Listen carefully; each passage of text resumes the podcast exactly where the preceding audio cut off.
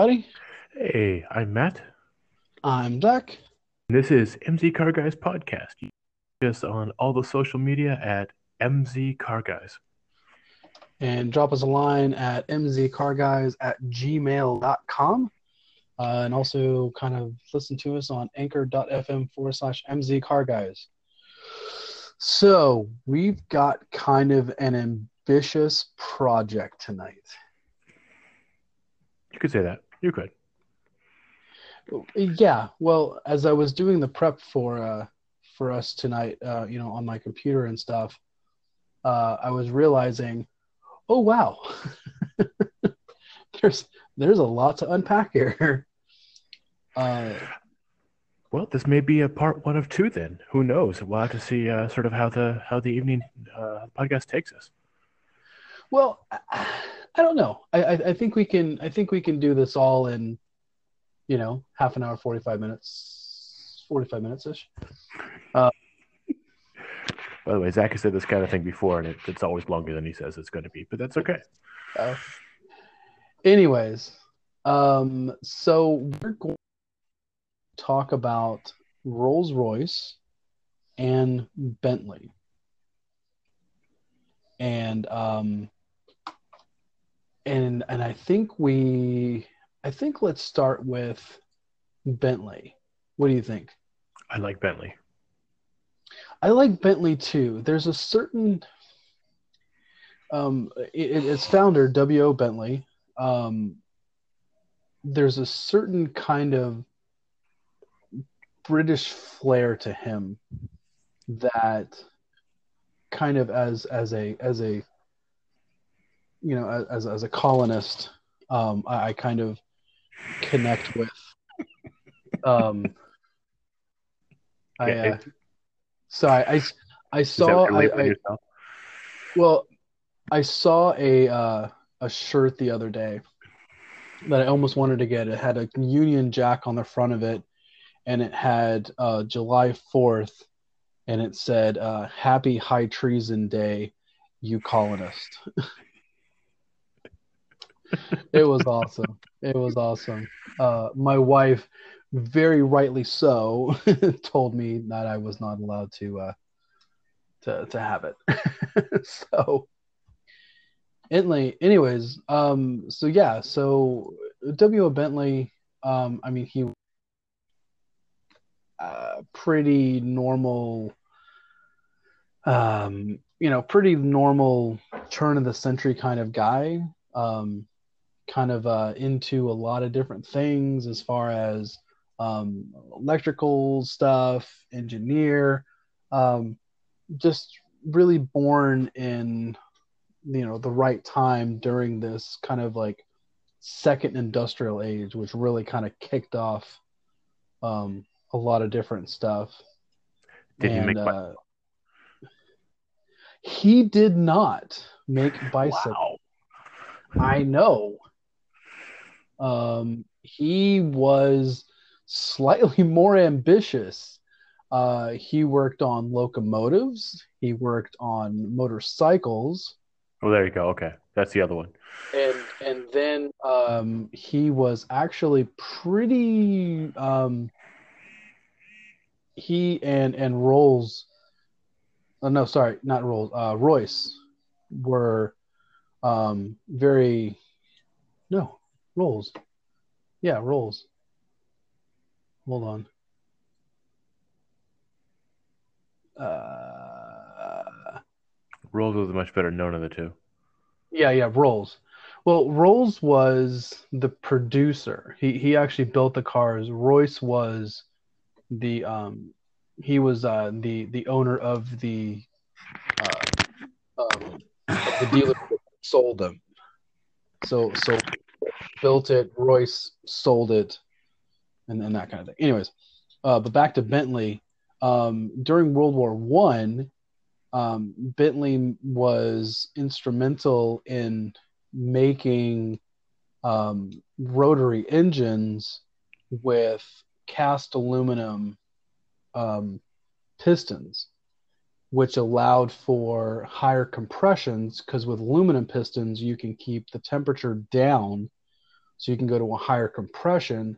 So therefore, it basically like almost like doubled or tripled the amount of uh, power that they were able to produce. Well, and, And so- wouldn't an aluminum piston also mean or uh, be lighter weight so you could have higher RPMs at a at a and make it stable? I would Um. I don't know about that. I think um, as far as as far as that goes, it's not it, it it's not the um, amount of Right, because less rotating it's not, mass. it's not, yeah, it's not how fast you're going. It's it's how much how how quickly you can accelerate. Okay, that's fair. So, anyways, but um, That's a big advantage. but yeah, I mean, yeah. So he was able to make a lot of you know these engines and stuff like that, and he was um, very instrumental in um, in creating a lot of um, a lot of early uh, like in, like in the in the 20s like after the war and stuff like that because of all of his military contracts he came out with a lot of money. And he was also able to really start producing some inline six engines and stuff like that for uh, inline six and inline eights um, you know for his cars and stuff like that because he started building cars you know just before the war um, and actually my favorite favorite favorite favorite car of all time and one that if i ever won the lottery i would absolutely have to have a version of um, they it, it, they, they were called blower bentleys. And in 1927 um, the four and a half liters so um, so the four and a half liter bentleys which i absolutely love every time um, if you've ever watched um, there's a show called jeeves and Wooster uh, with um, oh my gosh hugh laurie and stephen fry. And in it um, hugh laurie's character actually drives a bentley four and a half liter. And that's where i first kind of recognized it and went oh hey wait a minute. And i think they had like a like a fake blower on the front of it um, and so they were actually supercharged um, versions of it that they would take racing and everything. How, and how, W- how- sorry, how many cylinders is that? it's it's a hold on. I will let you know. Hold on a second here. Uh, Because these, these, monstrous four cylinder were yeah yeah yeah yeah. They were four cylinders. God, I thought you were going to say that. That's a huge cylinder. Yeah. So they uh so they so they first took him to um the uh Le Mans, the 24 hours of Le Mans. Like you do. Yeah. Yeah. So basically they they took their they took their um their their six their six cylinders, which were six and a half liters, and just basically just took off two cylinders out of it. And then put a Hmm. supercharger on it. So but yeah, let me see. I'm trying to find out how much power they produced. That was my next question. But if I had to guess, I'd say somewhere somewhere around 200 or below. Yeah, I don't know. I know uh, in 1932, um, at the Brooklands, uh, it recorded a speed of 138 miles per hour, which Okay. is which is what you Insane. get out of a Nissan Altima four cylinder. yeah. I mean, yeah, but that you know you're talking almost almost a 100 years ago. Uh, probably, yeah, yeah, about a hundred years before that. So that's fair play. It's just it's just interesting to see how the everything changes. You know, as cars now are Uh, breaking 240. Yes. Uh, 130 horsepower, Okay. but they don't say how much torque. The thing with those, the thing with the old cars was there wasn't a whole lot of horsepower per se. It was just all torque. I mean, because you know RPM was, or you know, red line was set at 4,000 RPMs. Right. So the engine didn't vibrate itself apart. Yeah, basically. Yeah. Well, But you know, anyway. the seals weren't as good, and the, the machining tolerances weren't as good. So you had to have a lower red line, otherwise you couldn't have a viable engine. Yeah. So, but um, God, four and a half liter four cylinder. That's incredible. I, I've heard I've heard bigger, but yeah, that was that's just that's absolutely crazy. I'll keep the jokes myself. Um, so blow, so 1927 blower Bentley. That's what it was called. And that was a uh, that was a, a, a two seater. Is that what it was with a uh, Yes. super long hood? Oh yeah, yeah, that real classic uh, pre-war design. You know, before Right. World War II, of just a really long hood and just the top down and everything like that, with the big, you know, open wheel fenders and stuff. Did it have the uh, with the exhaust headers look like conduit coming out of the sides of the uh, the No. engine bay? No, it wasn't that. It was all it was all tucked underneath and everything, underneath the bodywork and stuff. Um, you're thinking Okay. of um, uh, uh, Duesenbergs, Duesenbergs, uh, Well, Lots, Duesenbergs. lots of cars had that. There were Chryslers that had it. There were uh, Rolls Royces that had it. Um, Yeah, I don't want to jump ahead too much, but the Rolls Royce Merlin that uh, Jay Leno did a show about not too long ago had those same sort of silver snake looking exhaust headers, but that's all right. Yeah. It it, it, looked like um, uh, I guess uh, like exhaust fan ducting. Yeah, Sort yeah, of. basically. So, so you, so you're about to tell me that uh, W. Bentley made this amazing car in the 1920s, 1930s, and then his business fell apart. He was never heard from again. Um, essentially, I mean, he kind of went through, um, you know, uh, of of his own, um, you know, um, in 1931 during, you know, the, the you know the Depression, uh, Bentley, you know, the Bentley became, you know, went into liquidation, um, and people purchased it. Um, you know, uh, Napier and Son purchased it and so forth, and then later on um, sold it to Rolls Royce, and then both of them together were later sold to BMW. But we'll get to that in a in a second with it. Um, and now it's uh, it's owned by Volkswagen, which is kind of interesting because when you kind of look at it in in in the during World War One, Bentley was producing airplane engines to fight the Germans, and now they're owned by the Germans. it's a really good point. That's a very oh Rolls Royce too. Yeah, yeah, absolutely. And of course, Rolls Royce Aircraft Division still makes some very good engines. Yeah.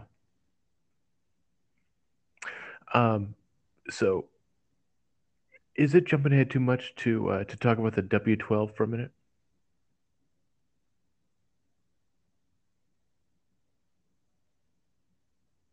All right, we seem to have lost Zach.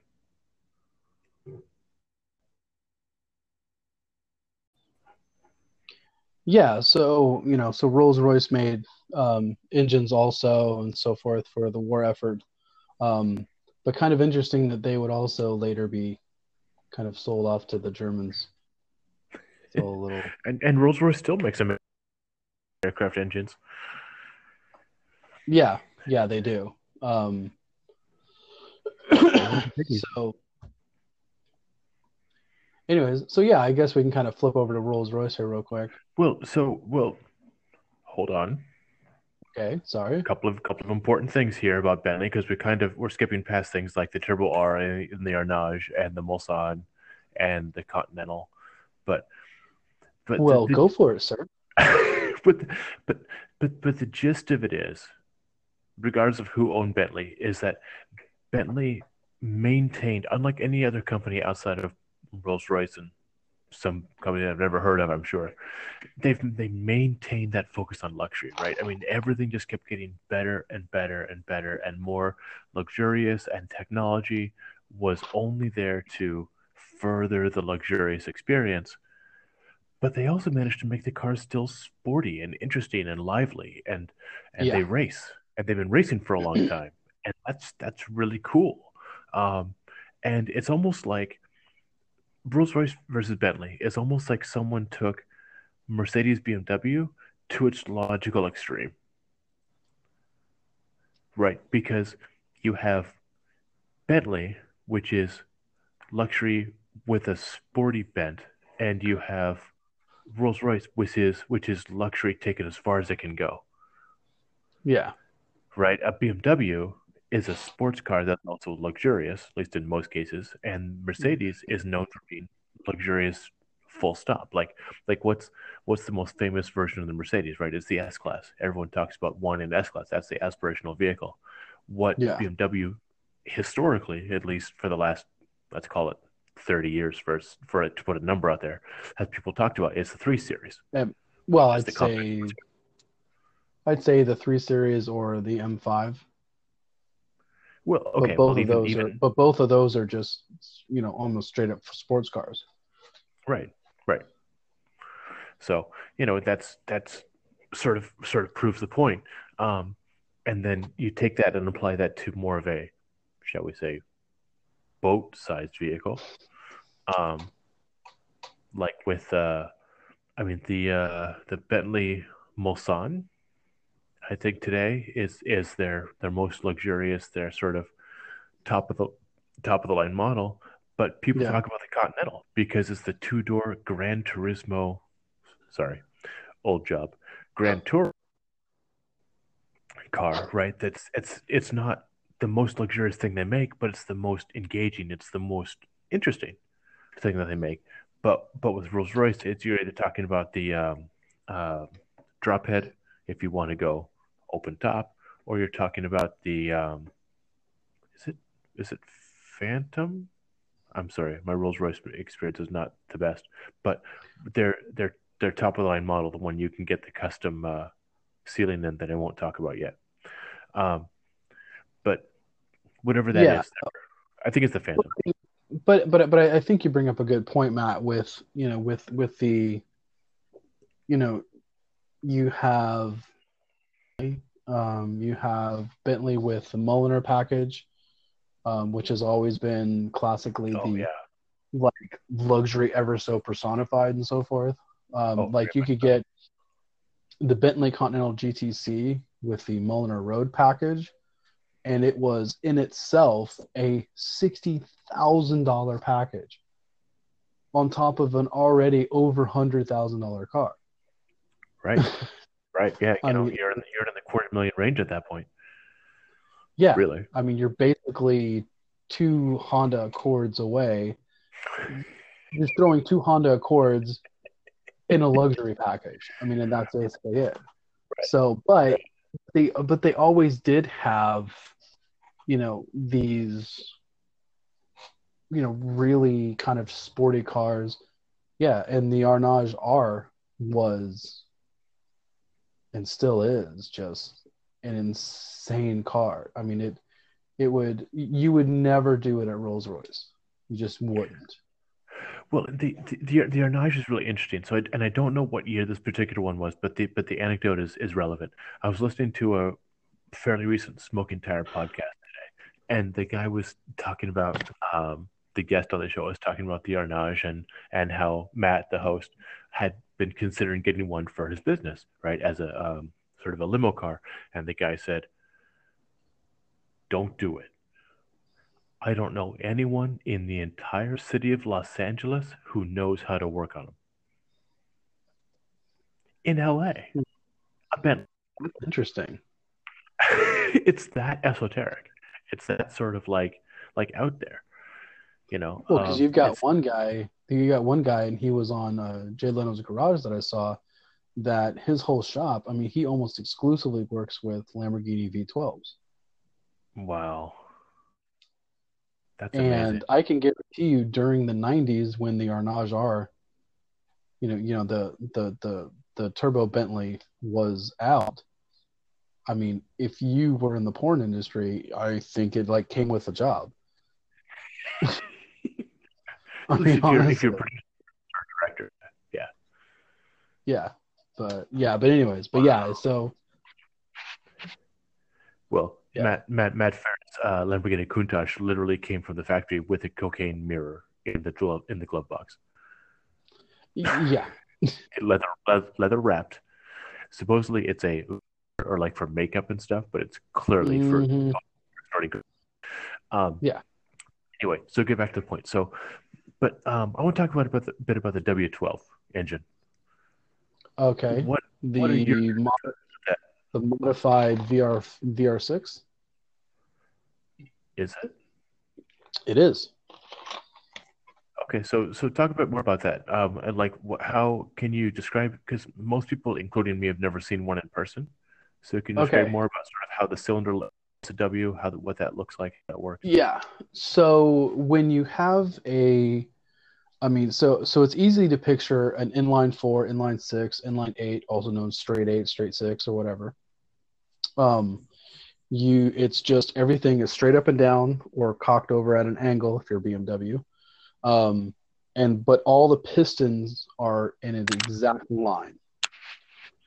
Then you have, of course, the V8, which is um, two banks of, say, uh, if it's a V12, um, since we're talking about the W12, if it's a V12 or a V6, there's two lines of either three or four cylinders, but they connect at the bottom of the V to the um, to the crankshaft.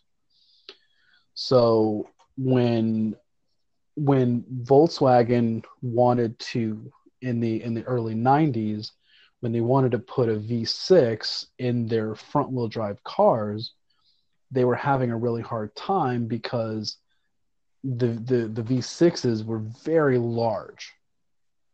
And to create a car for um, you know for use over in Europe at the time you couldn't make a big car.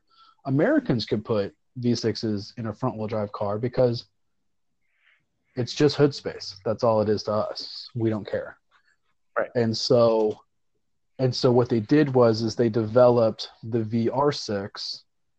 Um, I don't know what VR stands for. I'm sure I should look that up or whatever. But what it does is is instead of having three cylinders in a line, you have the cylinders are ever so much just kind of um, instead of so if you take if you take two circles and put them put them uh, back to front you know just in a line you'll see that that there's a lot of wasted space to the left and to the right of those circles in between them. But if you take one circle and kind of move it over ever so slightly and kind of move it up a little bit you can actually just by making it slightly off center of each other, you can kind of shrink the overall length of the engine um, by an appreciable amount. But what that th- does is that essentially creates you, you have you have a set of you have you have a set of connecting rods from the pistons coming down at one line, and then if you go up ever so slightly, it creates another line. And so instead of being a, a V, you've now created a W. Why? think I, I think I see what you're talking about. So they kind of they're offset a little bit. So kind of like if you look at it from the from the side, you'd have like on a on a six cylinder, you'd have like three circles right straight in a row, and then where the where the gap is in between the first two circles, you have one circle there. So it's offset a little bit. Yeah. So instead of so instead of having a line straight across, if, if so so if you're looking at if you're looking Yeah. at the, at the at the cylinders straight on, if you're looking at at the um, say uh, take the uh, take the W12 for instance. So so you have so you have six you have you have six holes. You have, you have six uh, bores all the way across. So you have six cylinders all the way across. So in a regular V12, those would all be in exactly one straight line. Right. But in the V in, in the in the W12, you have one hole because if you're if you're looking straight down at the head, you have one hole that's kind of down a little bit, and then the next hole over then the, the next hole over is slightly above that and so it's kind of makes like almost like a zigzag pattern if you kind of draw it so it's kind of like a zigzag pattern all the way down so one fold it's another hold another hold another hold another hold Sure. so it kind of bounces up and down like a zigzag pattern So, so in a transverse engine, what you're doing is you're reducing the amount of width it takes up in the engine bay. Yes, exactly. So yeah, so so it would take up so you'd be able to to have because the problem is is that if you if you if you leave it in a regular like like V6 pattern just inline, you know, two inline three cylinders, there's less room for the front suspension. So you can't do anything really trick with the front suspension, which Volkswagen really wanted to do. They really wanted to make good handling car so they needed you know some room to make some trick suspension stuff and because of the fact that they had this kind of you know three cylinders long they were able to kind of shrink that overall length you know which would be the width you know in the transverse min- the engine bay it would be the, the width of that engine bay they were able to tighten that up a little bit on the engine side of it and therefore make ro- more room for the the suspension components and stuff like that to kind of do some some some really cool stuff with that multi-link and stuff. Yeah, okay, okay. So like like putting that double wishbone, for example. Yeah, and so they were able to kind of translate that into uh, the W12 for uh, the or well, sorry, the W8 for um, the uh, for the for the uh, for the Phaeton, um, which is a beautiful car. um, and then uh, the, the the W12 for Bentley, and then ultimately the W16 for the Veyron and Chiron. Interesting. Yeah. And Divo and whatever else is coming next.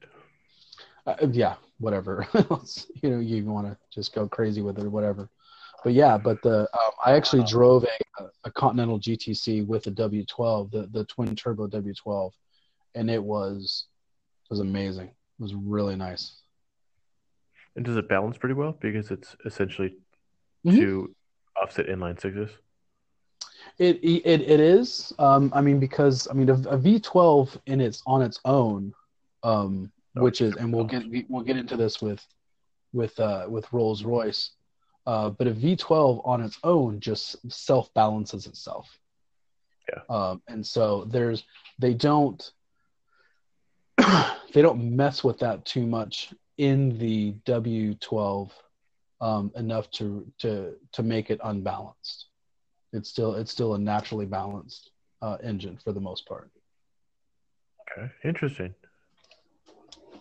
Very cool. Yeah, it's, it's, it's so quick funny story. So uh, I find it funny anyway. Is a couple years ago, Bentley announced that they're going to get back into racing, and it's going to. I want to say it was like WEC World Endurance Championship, something something like maybe it was IMSA, something like that, right? Something where the cars are fairly close to stock. You have limited amount of changes you can make factory stock car that you sell to the general public, and uh, and it's one of those series that has a balance of power in it, right? So every team's supposed to be given extra weight if the car is too light or that you know things to make it make it really um, balanced in terms of who's going to win that week, right? Yeah, So it comes down to the driver for the most part.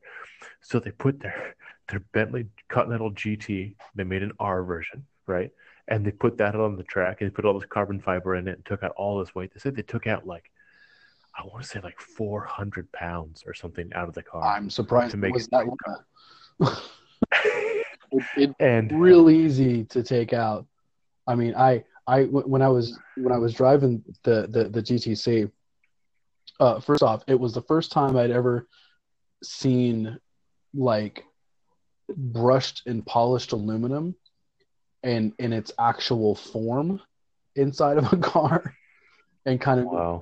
That's what that's supposed to look like and anytime that As i yeah stuff that's fake and everything like that so yeah so i i, I could assume that just taking out just trim itself you could probably do 400 pounds She said it was some of it was you know uh, carbon fiber body panels instead of uh, steel or whatever they had before, and some Yeah. of the noise cancellation and you know all this kind of stuff. But the car still weighed over four thousand pounds after they were done. and yet it drove. I, from what I understand, it was still a pretty decent racing car. Yeah, yeah. The biggest problem they had was um, uh, brakes and tires because it was still so heavy that they were, you know, wearing through the consumables really fast. Yeah, But uh, but it was very competitive when it was on track. Uh, but I just I just love that you would you know because you would never go to a race and see Rolls Royce anything unless it was being driven by like the team owner or something, right? Never Yeah. on the track.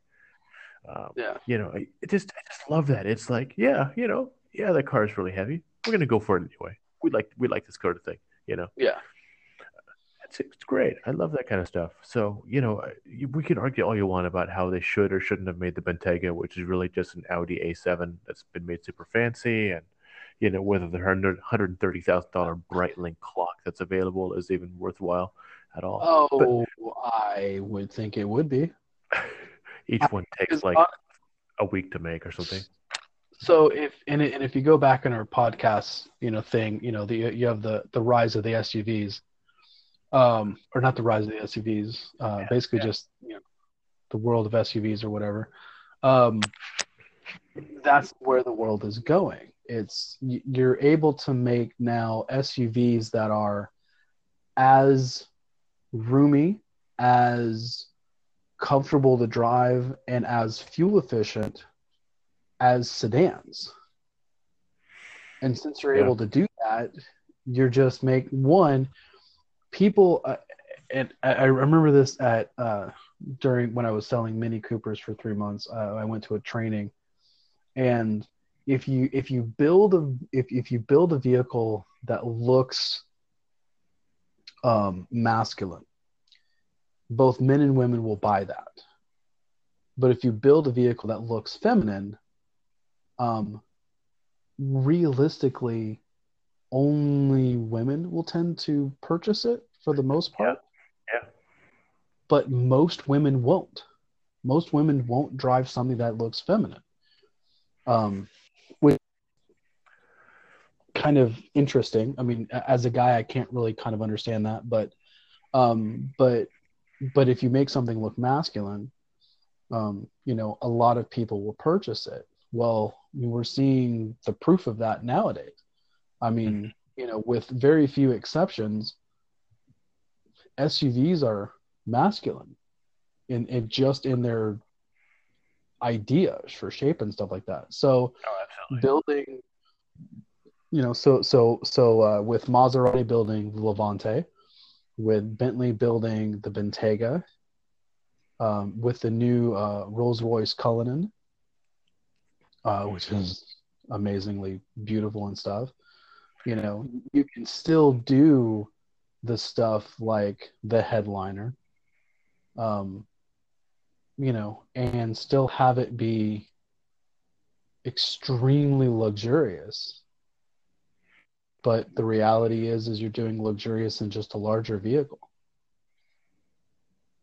It's still a Bentley. Which is which is a nice segue into the into the Rolls Royce world, I think. I mean, in yeah, so so whereas Bentley was where Bentley was racing and engineering, Rolls Royce um, is just luxury.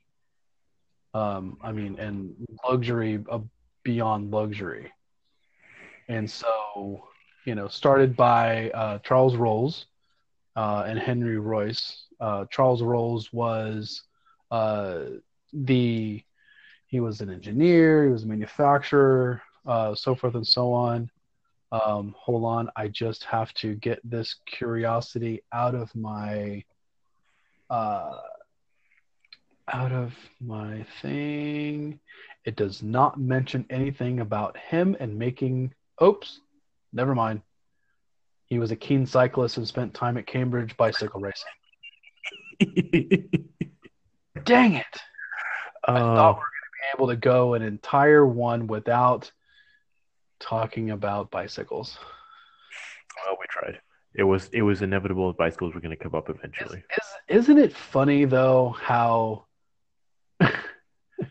at how uh how how they just kind of they're so integral into the world of automotive.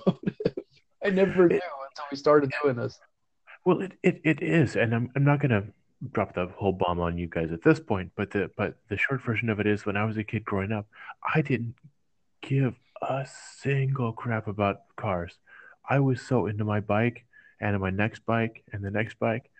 I was so into it, and then all of a sudden, at some point, history in bikes. yeah, you know, I just and then all of a sudden it was like, oh, cars. Oh, I do like this car thing. Let's learn more about that. Yeah. But it was it was a long time before I, much later than most people, before I went.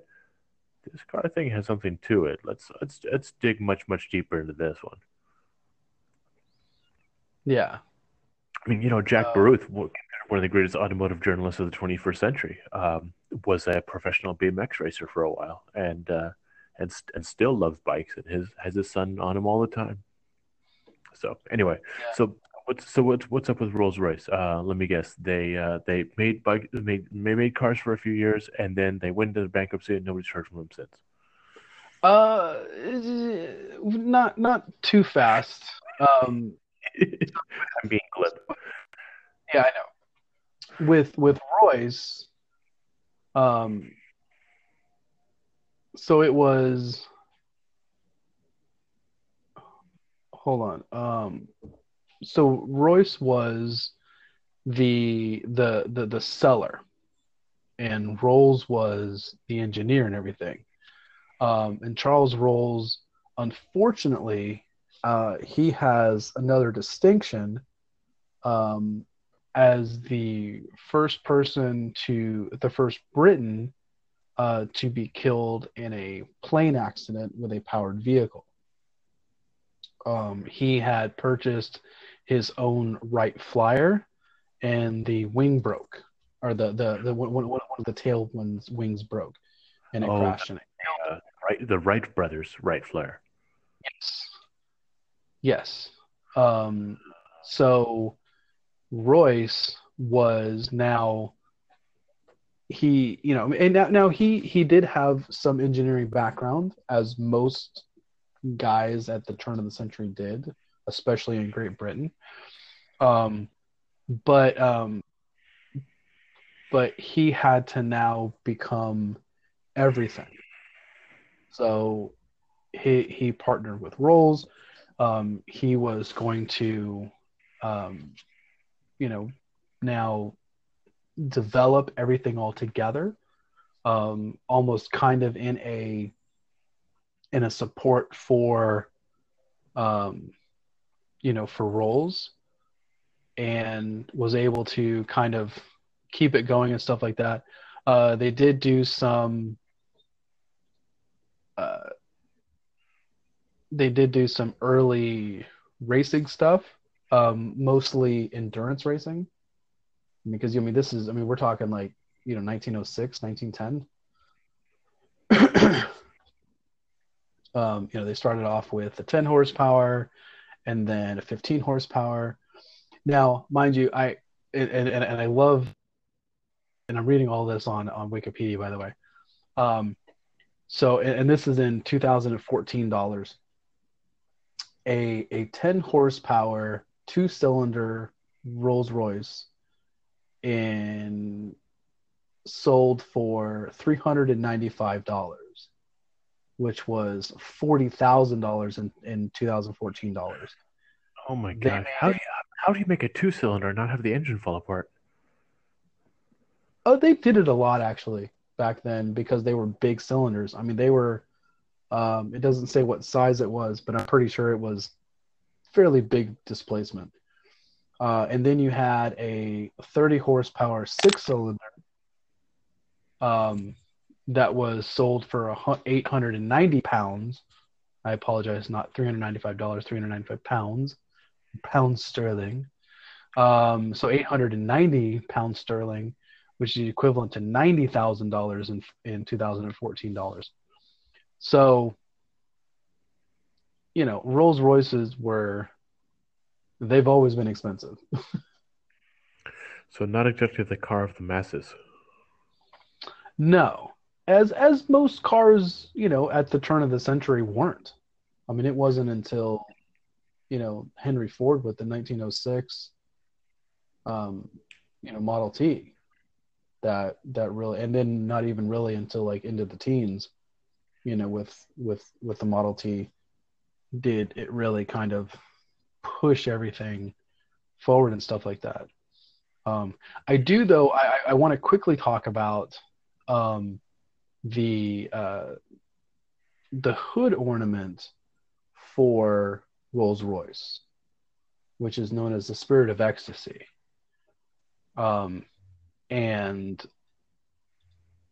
and you know basically the the the lady who you know with with who on the on the hood with the swept back wing you know with the you know kind of flying through uh you know just kind of flying through the air and stuff like that. Um but it, it was interesting um because she was how old was she Oh, Uh, that's it's, it's creepy, isn't it? It's like 14 or something um when when she was when the sculptor was working with her. an artist model uh While you're looking that up, by the way, it's cool that you Yeah, it's go now motorized. You can push a button and she she pops up and goes away again. Yeah uh no she was 22 so nothing creepy Okay. Okay, I'm I'm thinking of something else. I apologize. Yeah. So um yeah, she uh she posed uh for Charles Sykes uh and was the uh model for his uh, Spirit of Ecstasy. Um uh unfortunately she drowned in 1915 uh when the SS uh Persia on which she was traveling with uh her lover uh, through the Mediterranean on the way to India was torpedoed without warning by a German U boat. Oh gosh. Okay, so back to live, live in corpse. yeah, basically. But I mean, but she lives on. I mean, you know, it's I Yes, I think you know she and Iconic. the um, I'm sorry. It's she's iconic. It's it's a, like you see that Rolls Royce. Yeah, exactly. I I think the the the two the the uh, the the two models that are most well known, but not for who they are actually, like as far as like their names and whatever, I would say is probably her with the Spirit of Ecstasy, uh, and um, uh, the the lady uh, who posed for uh, Columbia Pictures, where she's kind of holding the Oh the- yeah. yeah. You know, she only made like that the the the the, the girl who did the Columbia Pictures. Uh, she only made like four hundred dollars for that, and uh, and it's, that and it's and it, and, and I saw well, I and I saw, and it was during the nineteen fifties when she did that. Um, and it's been estimated that she's had, I, I can't remember what it was, but they somebody actually went through, and and like added all of the the actual screen time of that that she's had and it's more oh than gosh. like you know it, it, it was it was a crazy number i mean it was absolutely insane and the fact that she Oh. only made four hundred dollars Yeah. Wow. Yeah. Anyways um so yeah so and so I, I i think it's kind of cool that she was able to live on as um as really just this ultimate symbol of luxury i mean the fact that you would in order to protect it you you would you know it, it would have like an actual mechanism that would go in because it's available in solid silver i believe it's available in solid gold i know it's available in a swarovski crystal version that actually lights up swarovski and and lights up. Right. I love that one. That's my favorite. Um, I don't know. I'm kind of partial to the original silver. Just a But- nice. I, I can see that, but I like the fact that it's like it's underlit. It's lit from below. It's not like it's Yeah. some sort of shining beacon. You mean gaudy like uh, the uh, the TriStar is for some of the newer Mercedes? Yes, like that. Oh, The kind of thing that screams new money. oh my gosh. That was like quite possibly the absolute most Caucasian thing you have ever said in your life. Well, the the the the I'm uh, surprised you didn't hum as you were saying that. Mm, new money. Mm.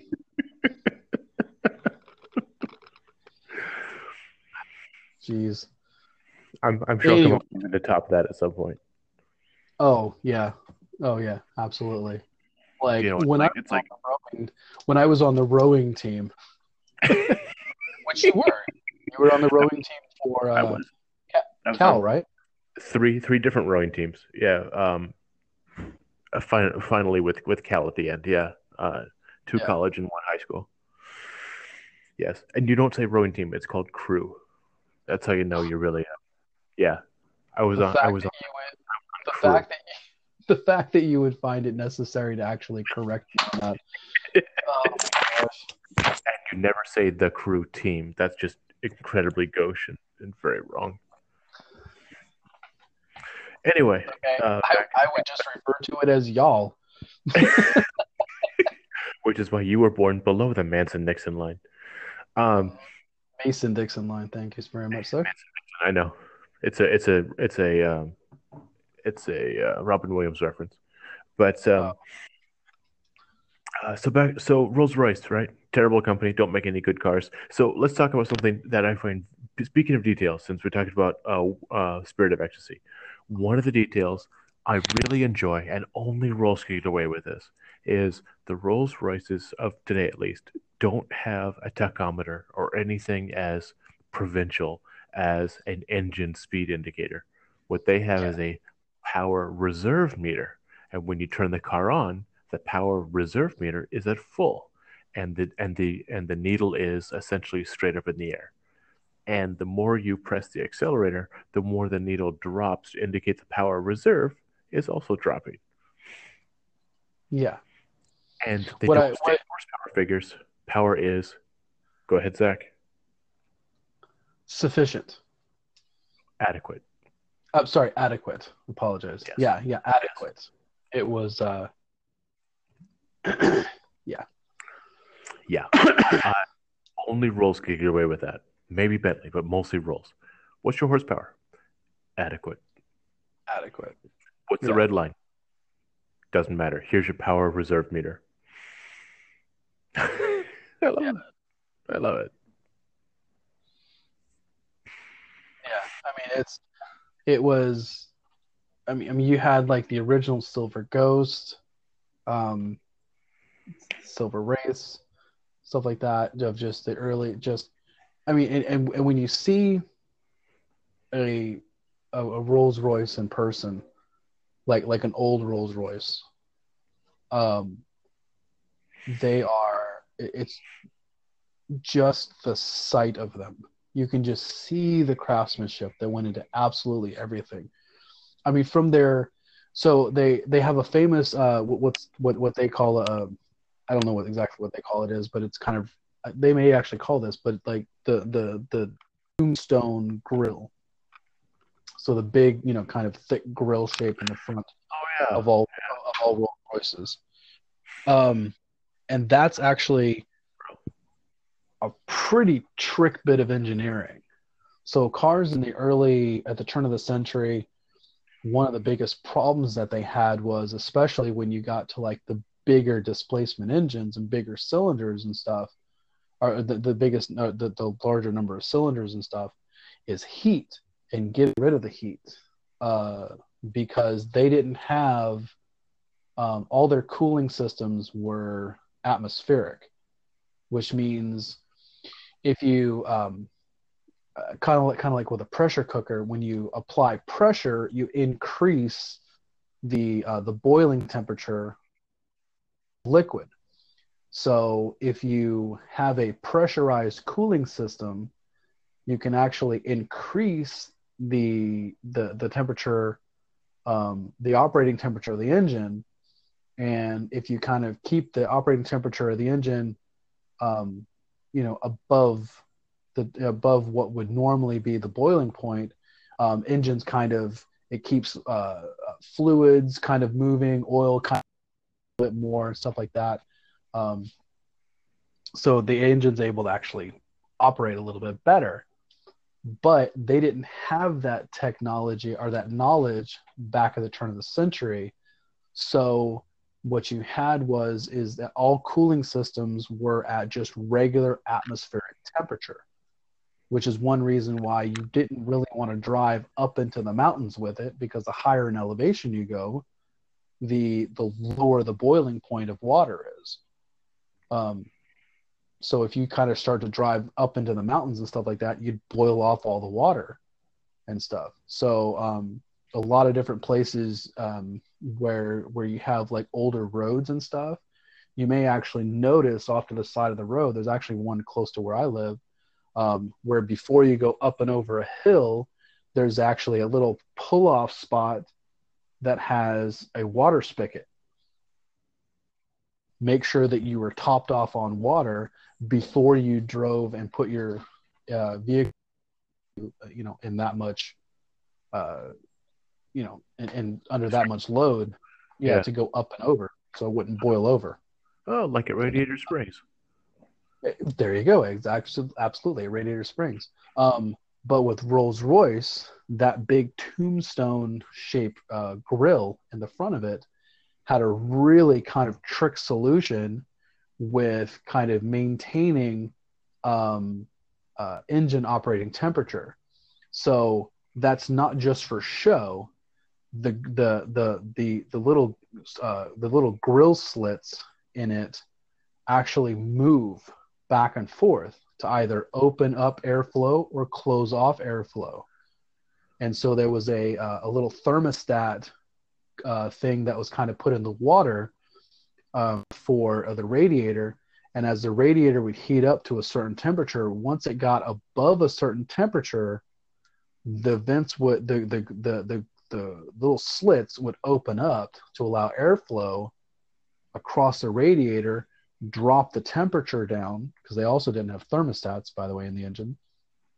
So it would it would drop the temperature um, in the uh, in in the radiators to cool the water down, and then as soon as the water got down to a certain level, those would close back up to allow less airflow to kind of increase the temperature. So it was able to maintain. It was like its own little thermostat uh, for the water um, just to kind of you know it's really really cool. But um, wow. so it's an early version of grill shutters, which is a really common thing in cars. Yeah, only it was completely mechanical. It's absolutely wow. mechanical and and and and all automatic, and they work brilliant, absolutely brilliantly. So yeah, because t- today it's used for aerodynamics to help improve gas mileage by having the grill shutters close at freeway speeds and open at low speed when you need extra cooling. That's yeah. really cool. Uh, Honda has that on their uh, CRV, on their their yep. when they when they introduced the CRV in 2017. Uh, they already has it on most of their cars. Uh, the Prius has it. Yeah. Yeah, yeah, I, I yeah, I, I, would think for the Prius, anything with the aerodynamics, they just, you know, do. Yeah, and stuff. Anyways, cool. But uh, years ago. But I, but I, but I think what we have to also talk about with Rolls Royce is the Merlin V12 for World War II, and just that absolutely amazing engine. Um, and and that that oh man that V12 um it is it's insanely powerful. It's very well balanced. Um, they put it in the uh, the Spitfires for the for the uh, for the British RAF. Uh, it was contract to build them over here in the United States, um, and they built them uh, for uh, the P uh, the, uh, the the Mustangs. Oh, the Mustang, the uh, airplane, not Mustang. The uh... yes, yeah, the airplane. And I'm, I want it. I know it's not P thirty eight because the P thirty eight was a Lightning. Um, P thirty one. yeah, yeah, P thirty one Mustangs, which were really awesome planes also on their own stuff. But yeah, they all had, Tom Cruise has one. I'm not sure who he is, but he apparently is important. yeah, yeah, cruise something or other. Yeah, um, but uh, yeah, but yeah, but um, they uh, the engine. I mean, it's basically it. It's essentially in the sky the engine that defended Great Britain. I mean, between between the V12 and the Spitfires and, and other airplanes that the RAF that the RAF was using, and um, the fact that they were able to utilize radar is the only way that Britain survived the um, the the aerial onslaught that that Germany threw at it. And it was and it was that engine, that V12 engine, which was more powerful, uh, was able to rev faster, was better balanced, um, and so allowed for um, superior maneuverability to the Luftwaffe. Um, that Great Britain was able to survive. And was that was that supercharged to help deal with the uh, with the low air pressure? Yes, yeah, yeah, yeah. They were, yeah, they, they were supercharged. Um, Makes a lot of sense. yeah, uh, but Very cool. And as you know, time goes on, both Rolls Royce and Bentley, uh, you go into the 50s and the 60s and then the 70s. Um, and you still have some cars and stuff like that, and they were still really good cars for the most part. I mean, they were, you really can't kind of work on them. They went through, uh, let's see, they were, they were the, they were the, hold on, I'm trying to remember, uh, get this here. So they were Rolls Royce Limited. Um, and then, and that changed in 87. And then it became Rolls Royce Motors. Um, and then they, that's when they were purchased by Volkswagen. Um, and then sold to BMW, and now they're Rolls Royce motor cars. So I, I think we can talk about them nowadays. What do you think? Oh, I, well, I, I think so. The one one thing I did want to just interject for a second is, uh, if you're interested, uh, there's this uh, pretty good video I found. Uh, this YouTuber uh, talks about um, driving a uh, Rolls Royce Merlin V12. Uh, some guy, his name is uh, Jay Leno, L E N O, and it's pretty, it's a pretty good video. So I really enjoyed it. Oh Yeah, yeah. oh no. Well, he he worked on that car for ever and ever and ever. Yeah, and he bought it like 30, 30 years ago. Yeah, but he's been kind of modifying it and changing it and putting good brakes on it and stuff like that. Well, that's important, especially when your car weighs 50,000 pounds. But I, one thing I do have to kind of give it to BMW for um, is that unlike with their own stuff, oddly enough, um, dealing with the their their handling of of Rolls Royce and putting the products out there and so forth, um, they could easily have just simply rebadged and slightly reskinned their current production vehicles and just passed them off as Rolls Royces. They, they, they Yeah, could easily That would have cheapened the brand so much, though. They would have just lost all respect.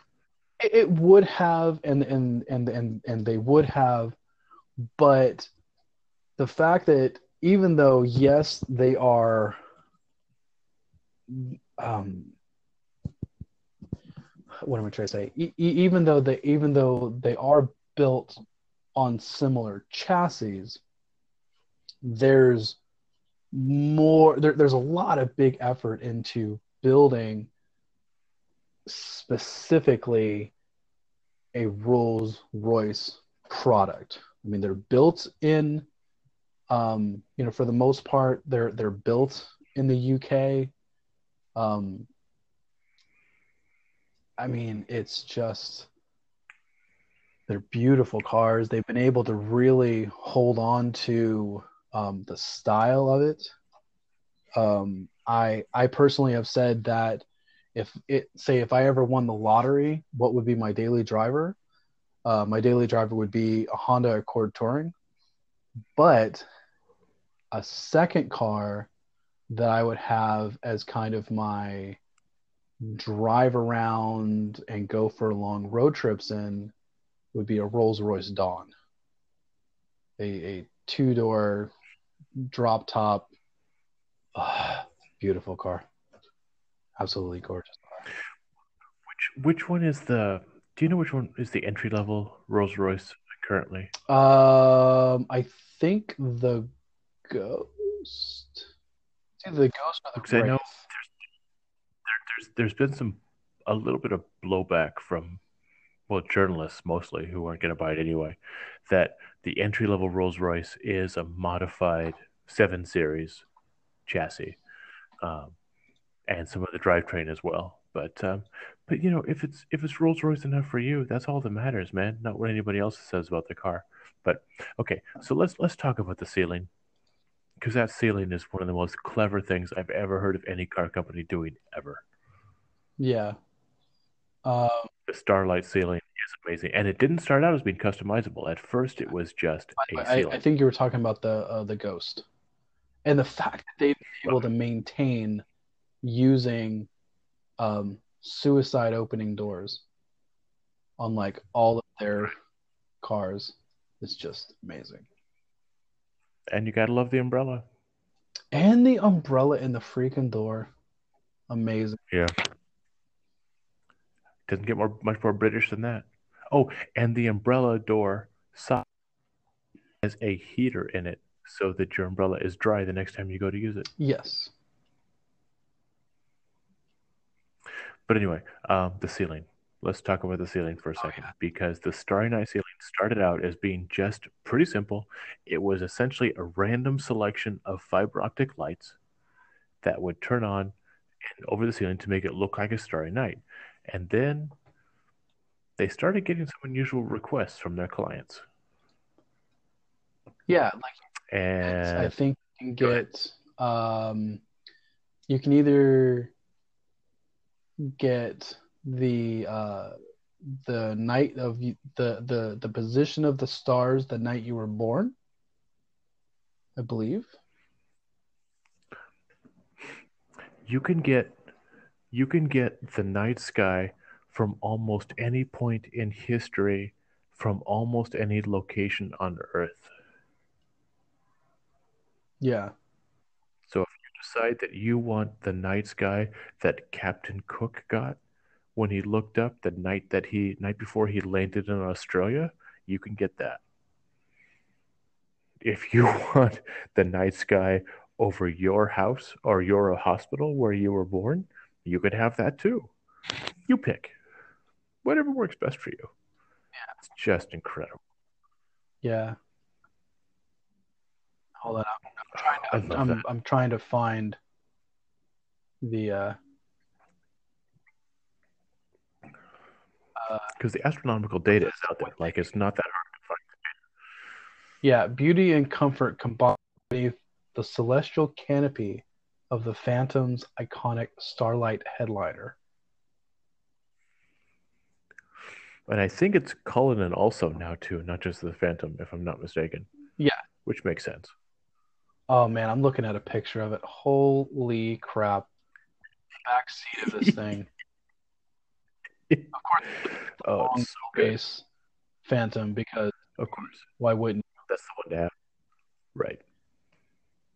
Oh, they even have a double. Uh, sorry, a uh, um, uh, uh, double bulkhead, not double bulkhead. Try again. Um, anyways, so where you can completely separate yourself from uh, the front seat. Oh yeah, yeah, like a like a limo barrier kind of Yeah, thing. exactly. So That's cool. It's like a firewall, but it's just a it's a privacy screen. yeah, That's cool. And it, oh, and I think it's um it's sound insulated too, right? It like totally shuts out all the noise. It's um like a complete seal, acoustic seal, basically, to the front seat. yeah, That's great. yeah. I mean, it's just so nice. I just I just can't imagine. You know, it's like to get to that point in life and decide, yeah, you know, this is this is the right tool for me. This makes the most sense for me in my lifestyle is having the Rolls-Royce Phantom. And you know what? I'm going to customize it a bit. So let's do let's do a couple of these things and uh, Hey, you know, it's it's exclusive for a reason. It is absolutely exclusive for a reason. I mean, and and I just I I I really appreciate the fact that it's it's not watered down. You know, I mean, even I mean, even the Ghost, which I think is is you know what what most people think of as just like a rebadged seven series. Um, I mean, it's still it's still different enough, and it's still a Rolls Royce enough to be Rolls Royce. Um, I, I, you know, it looks like it's also available with the uh, with the Starlight headliner. Um, so, and I mean, let's be honest. If you're using the seven series as your basis, I mean, are you really that bad off? Yeah, you you could do a lot worse. You know, and I'm looking at the interior of this thing, and nothing of the interior says, "Hey, I'm a BMW." Nothing. That's that's the important part right there for sure. Um, I was I was hearing a guy talking today about how the fact that when he's uh, he's a real car enthusiast, and he said, you know, when he when he, he said when he's feeling down, what he does is he goes to uh, one of these high end car sites. He'll just pick one, Porsche, Rolls Royce, whatever, and um, and build the build the car, just the car that he would love to have. And he says half an hour later, I feel much better. Yeah, I did that with a Dawn. You could spend hours doing that with a Rolls. I mean, just the, the color options are so many, and the trim options, and the you know, and the accents, and all this stuff, and the paint, and Yeah, it's pretty cool. Yeah. pretty cool stuff. I do though. I I have to. I have to. And and and and I, I guess we could end. One of one of the biggest things that I think is really significant and kind of explains Rolls Royce in in in a, in a perfect way is the fact that they went through so much trouble engineering the center caps for the wheels, oh yeah, the floating center caps. floating center caps for the wheels, so that they always point straight up. So when you come to a full and complete stop, they are all right side up. And Right, the Rolls Royce logo is, clear and correct yeah, and in its orientation. and, and they're fluid filled. They're it's not like Yeah. ball bearing. It's it's not as something as as as uh, as just generic as like ball bearings. Oh no, it's completely fluid filled so that they are right side up and stay that way. Um, you know, and and I think that that is, and and the fact that BMW has been able to maintain that, um, you know, that that level of of of quality and of panache, of Well, it's it's it's funny. You think mentioned that because it's such a detail. It's like what they did is they took the Honda thing where the Honda has that edict about how the bottom of the H in the center cap logo must point towards the valve stem of the wheel, and they've taken that to its logical extreme. yeah, yeah. I mean, but but they've they've been able to say, look, this is pure luxury. And, and, and in a pure luxury, you would never, never have your your your logos upside down or off center. Oh gosh, no. I mean, to you know, perish the thought. And so because BMW was able to maintain that that that that that sense of what the brand is. And I think Volkswagen for the most part now has been able to kind of maintain that with Bentley also of this kind of luxury but performance. Absolutely. Yeah. So and so I, I think they've both done a very good job of kind of keeping even though both, you know, both Rolls Royce and um and and W. Bentley would roll over in their grave knowing that their marquees were owned by Germans. Um, but I think that they would I think they would be happy with with the overall what the what the vehicles are, especially when they went through such a dark period, you know, during the 70s and 80s. Um, where they were basically just kind of the same car company and they weren't very reliable and so forth. So I don't know. I think that um I say that's a podcast. I say that's a podcast too. All right. Thank you, sir. Vroom vroom.